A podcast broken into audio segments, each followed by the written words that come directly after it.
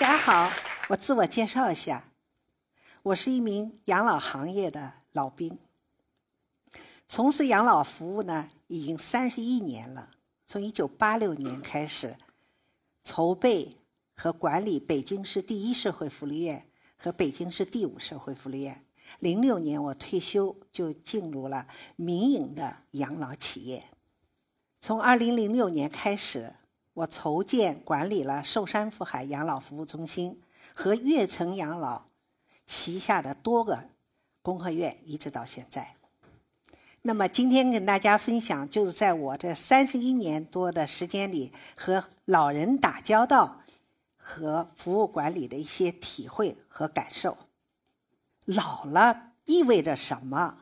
老了意味着我们的身心灵都在发生变化。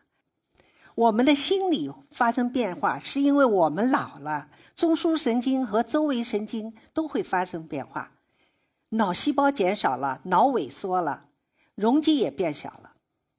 那么，我们的血流量也比青壮年要减减少了五分之一，所以脑功能下降了。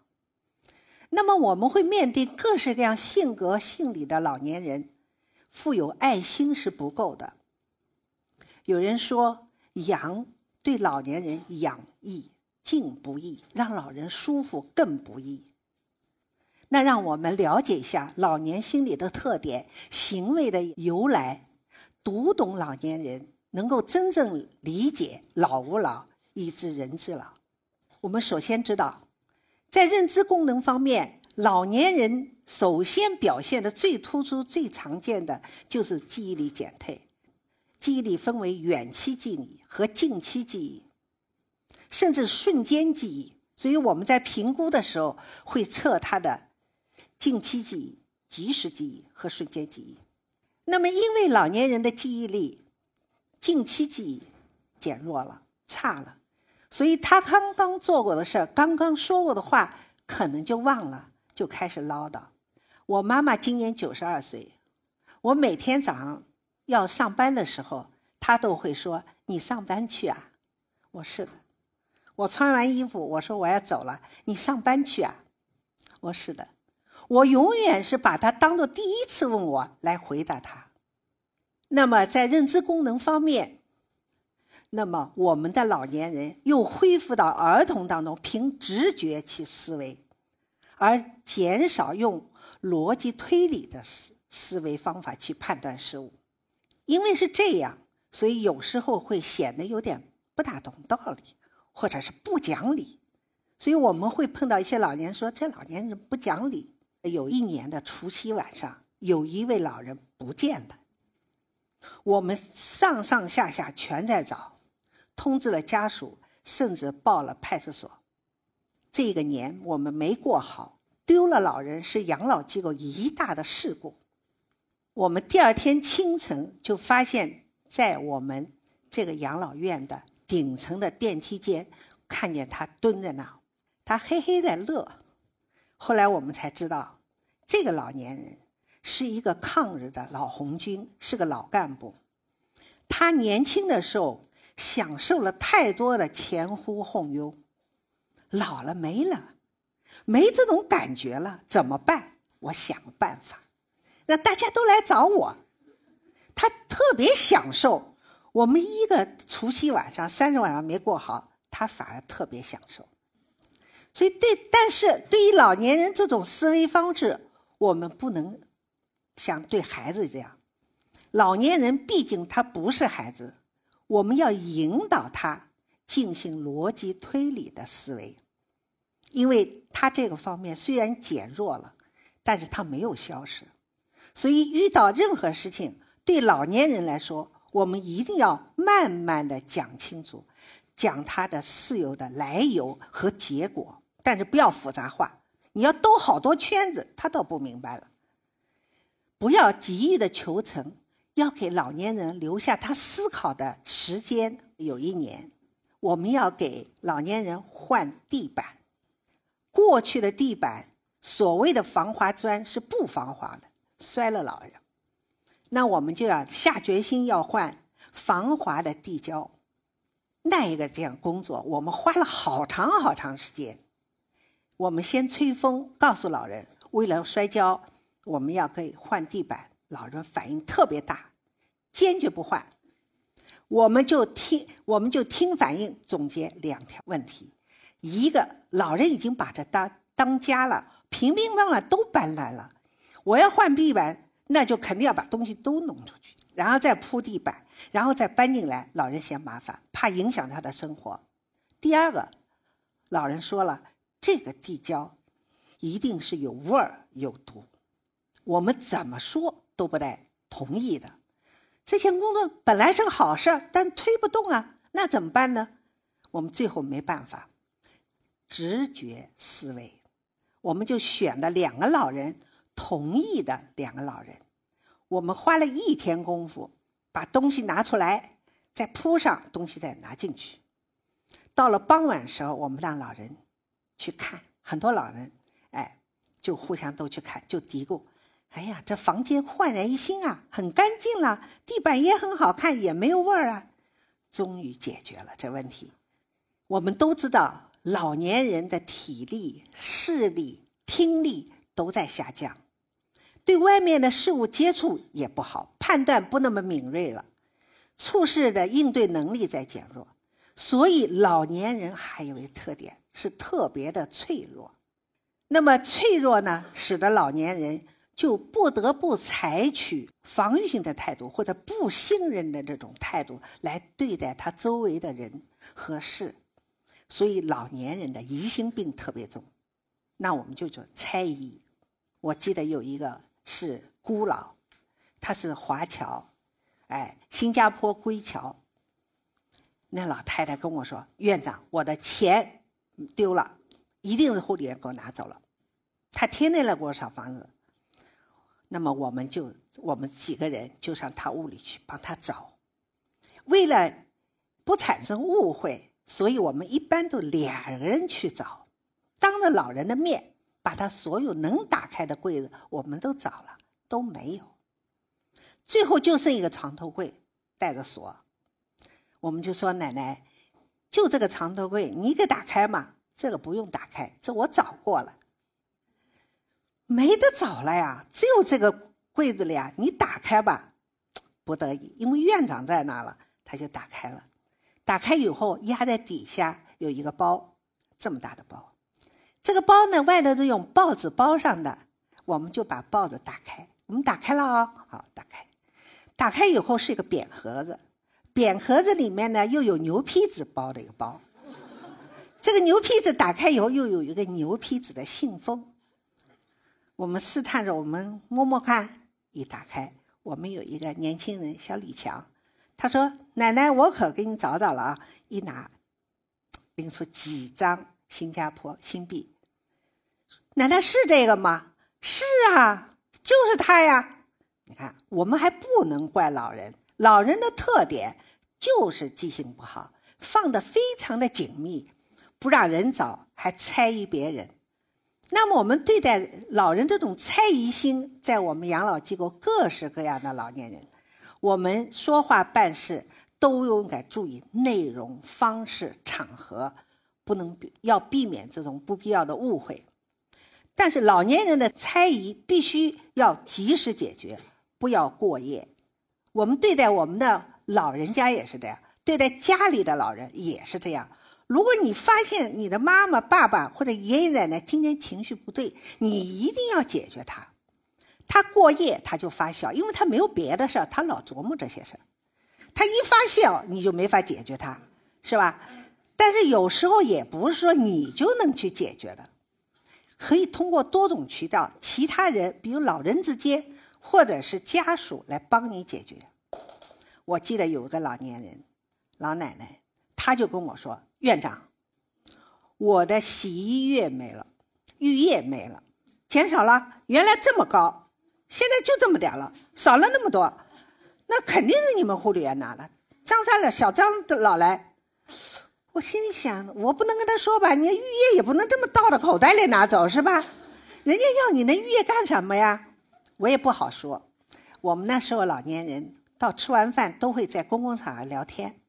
我们我也经常去。那天我就跟看大家聊得挺开心，我就跟他们说：“哎呀，我今天碰到一件头疼的事儿。我说谁谁谁张奶奶，她说她的玉叶从那么高现在变那么高，说人家偷了，小张偷的。我慌个话还没落音呢，里面那个阿姨就说了：他们家这两天女儿老来洗澡，能不不少吗？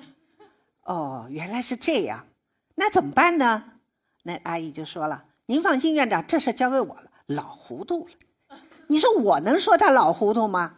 那不得给我急。所以说，这样的用利用老人的一些关系去，去跟他解释，对吧？当然，我们在养老机构也碰到很多问题，我们还会运用其他方法。我们要成立党支部，老人对待党支部特别的认真，他是第二生命啊，对吧？所以这也是一个非常有效的办法。现在好多养老院都有党支部，那么当然了，要解除这个老年人的一些猜疑，我们还要教育我们的员工遵守八不准纪律。这个八不准呐，里面其中有两条，一条是不吃老人东西，不索取老人钱财，也就是我们要求员工必须做到。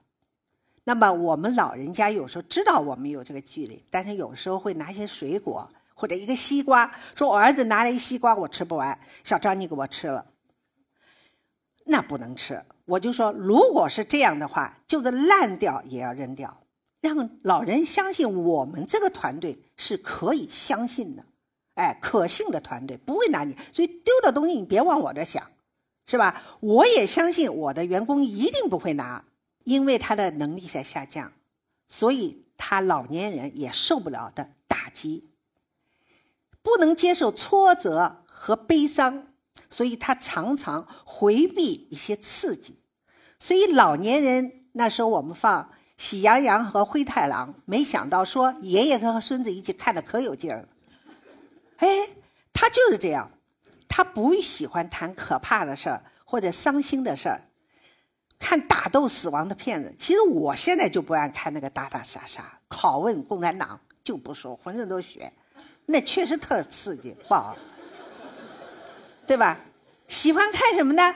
轻喜剧，轻松的、好玩的、讲可笑的，来适应自己的心理和情绪。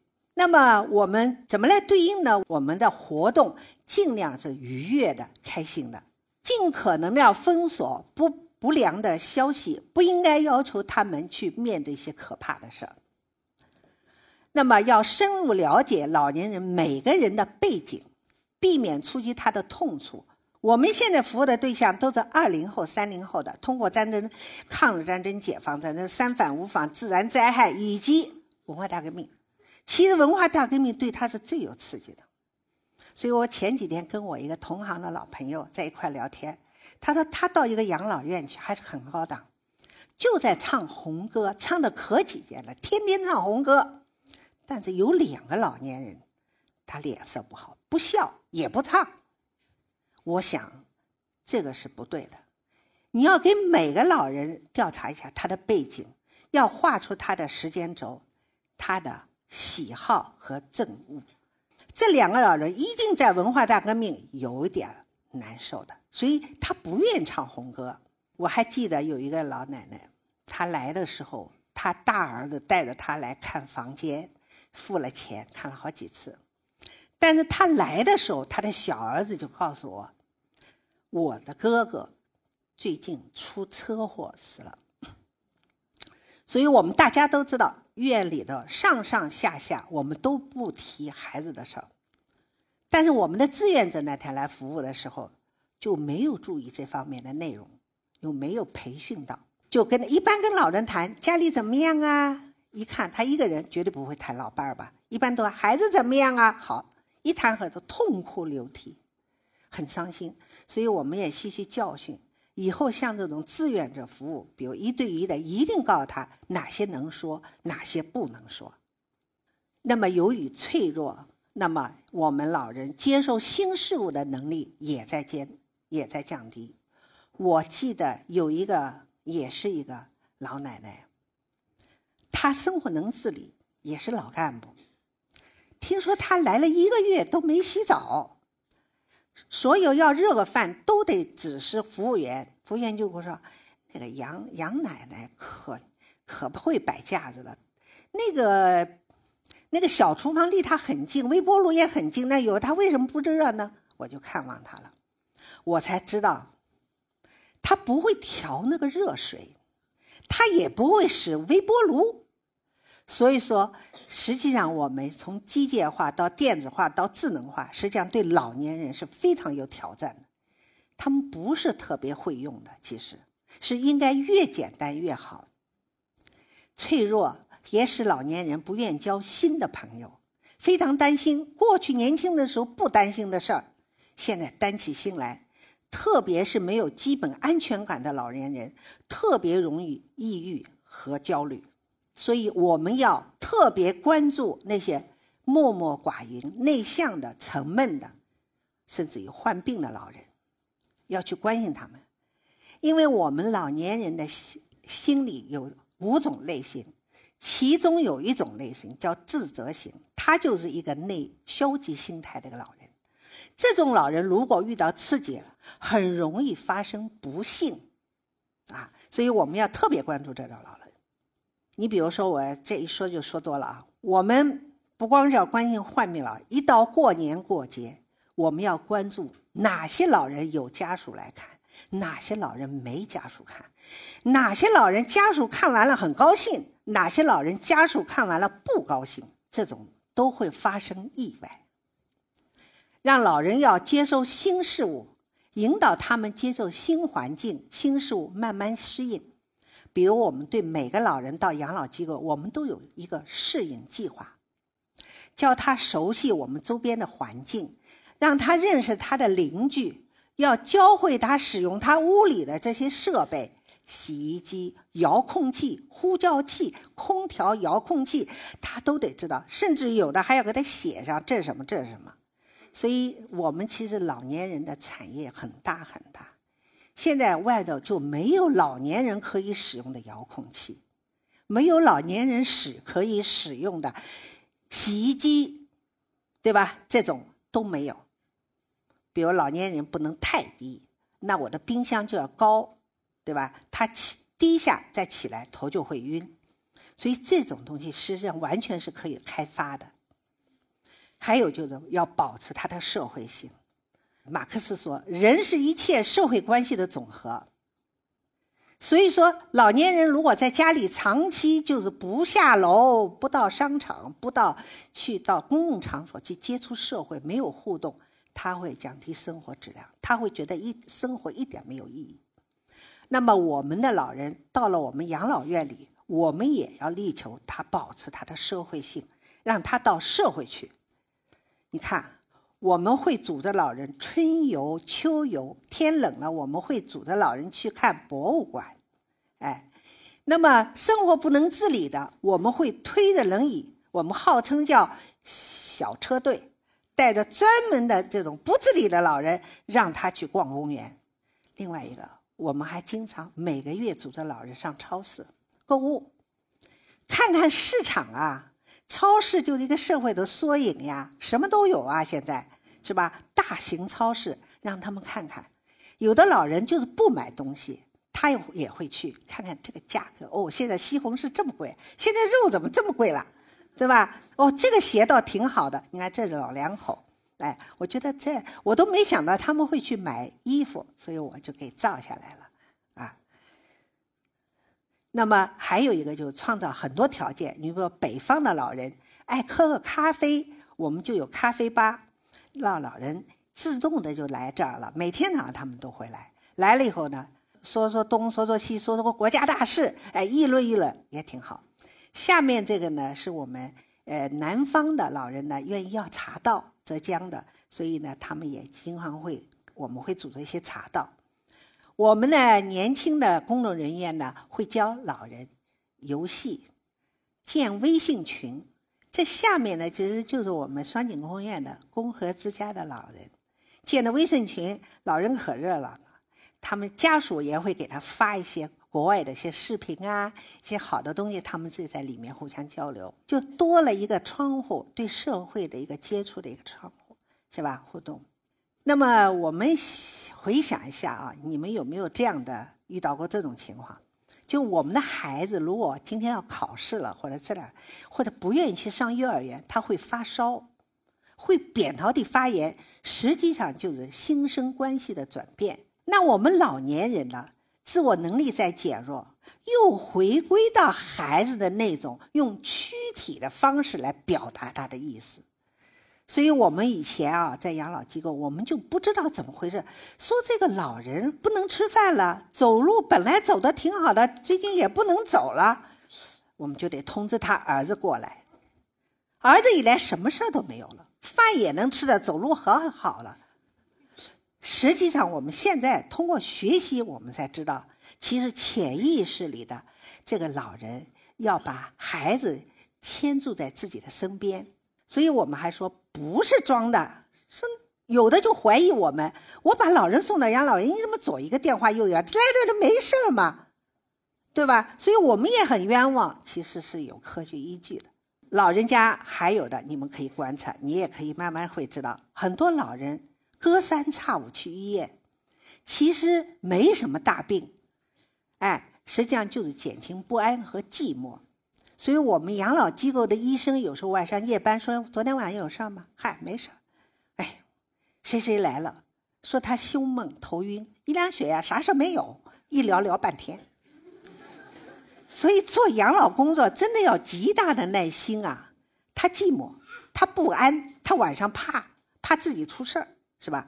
所以他就会来。那么还有一个比较明显的心理变化，就是以自我为中心。小时候，儿童的时候都是自我为中心，不想父母的感觉，我要，我就要，不要也不行，是吧？也不考虑我兄弟姐妹的关系，不考虑别人的关系。到老了以后，他的心理又会恢复到儿童时代自我为中心的这种情况。但是这个这种情况呢，每个表老人表现不一样。比如心态比较好的，修养比较高的，他就比较容易控制。比较隐匿，不是没有，是隐匿。所以我们在对待老人当中，我们也特别注意。有的人是借别人的事儿来说，所以你得想他话后头啥意思啊？哎，实际上也是他的事儿啊。但是我们要说，这种自我为中心的这种心理特点，并非是自私。以自我为中心的老年人呢，他是。要跟他讲一讲，他还会能够考虑到别人，哎，他是具有同情心和同理心的。所以，我们看到老人要这个或者以自我为中心，你要想，不是自私。老年人的这种心理特点的变化，不是能够自己能够控制的。也就是我们在座的，等你老了也是这样的。那么这样的话呢，就是我们对老年人都要认真的倾听。认真的对待，尽可能的去满足。如果说不能满足，你也要尽快的去反馈他。然后你反馈他的这种原因，一定要站在老人的角度去考虑。有一个院长在一个高端养老院，他才干了第一年的时候，他就特我有一次去看他，他说：“院长，赵院，哎呀，这个老人真难弄啊，这才十月初。”就跟我说要开暖气，我就跟他说了，这暖气什么时候啊？我们都没准备工作都没做好呢，也没清理呢，也没灌水了，也没打压了，现在就要开暖气。老人说：“那你们的工作就是没做好，你们干什么呢？养老院的空调就应该早早就应该准备好。”你说多不讲理，是吧？后来我就跟他讲，你换个角度呢？你要从老人的这个角度去想想，你就跟他讲，现在才十月初，现在很秋燥，很干燥。如果要给你点暖气，要是太热了，你是不是对你身体不好？这冬天怎么过呀？哎，他说这也是，这他就没话说了，你也没毛病暴露给他了，是吧？所以我们有时候一定要站在老人的立场上。第一时间给他答复不过夜，所以我在养老机构，我好跟大家说的就是老人事儿无小事儿不过夜。老年人因为衰弱了，他对将来没法把握，他只能靠现在过现在，只能以有一年过一年来打算自己的将来。因为我们年轻人都通应将来，憧憬着将来，我将来想干嘛？我将来想建个家庭，我将来想有车呀。但老人不这么考虑，因为他对将来已经没有把握了，所以只能对外的过去来回忆。所以老年人喜欢回忆过去，你要容忍他，能回忆过去，对吧？说好汉要要提当年勇，其实应该是这样，你就得爷爷您就说说你当时怎么样。对不对？您当时多辉煌，得鼓励他说，对吧？他就会高很高兴。其实老年人的心理变化有很多很多。今天那我们就是讲几个特特殊的。总之，老年人的心理有成年人的成熟和多虑，有儿童的幼稚和无理。各类的老年人心理特点都不一样，普遍呢。都以自我为中心，但是表现是不一样的。有一个原则，不要把老人当孩子，老人比他比你们明白多了。我举个例子啊，老人老缠着我说事儿，我们的同事是小孩就跟就想个主意，看说了有半小时了，他就过来了。院长，那有个电话。走，我还没说完呢，甭来那套，真的。所以我告诉我们的同事们、小朋友们，我说，你干的事儿人家都干过，人家吃过的盐比咱你吃的饭都多，是吧？所以老年人不能像小孩那去哄，他啥都明白。所以老年人身体虽然是越来越差了，是吧？需要我们这关心、关怀以及照顾，但是他处人处事是更加的世故、成熟，甚至狡黠。在经验、知识方面，他已经到了人生最丰硕的阶段，所以他是需要被尊重、被请教的。所以，对老年人的尊重，我们应该是仰视的，应该是敬仰的尊重。人说平的这种，我觉得不够，还应该是敬仰的。其实他肚里装了好多好多东西，哎，而不是居高临下的关爱。我举个例子，我老到那个高端的体检去检查，态度可好了。您来了，您先坐着哈。您拿着这哈，到了那，我先给你排队哈。您别着急啊。我整个一上午就跟孩子幼儿一样的被呵护着。我体检完了，我出来我才觉得，哎呀，空气太新鲜了，很难受那个劲儿啊。那种真的不是像发自心底里面的对你的尊重，是让小孩什么哈，这个哈我挺烦。有的养老机构为了让老奶奶高兴，就把。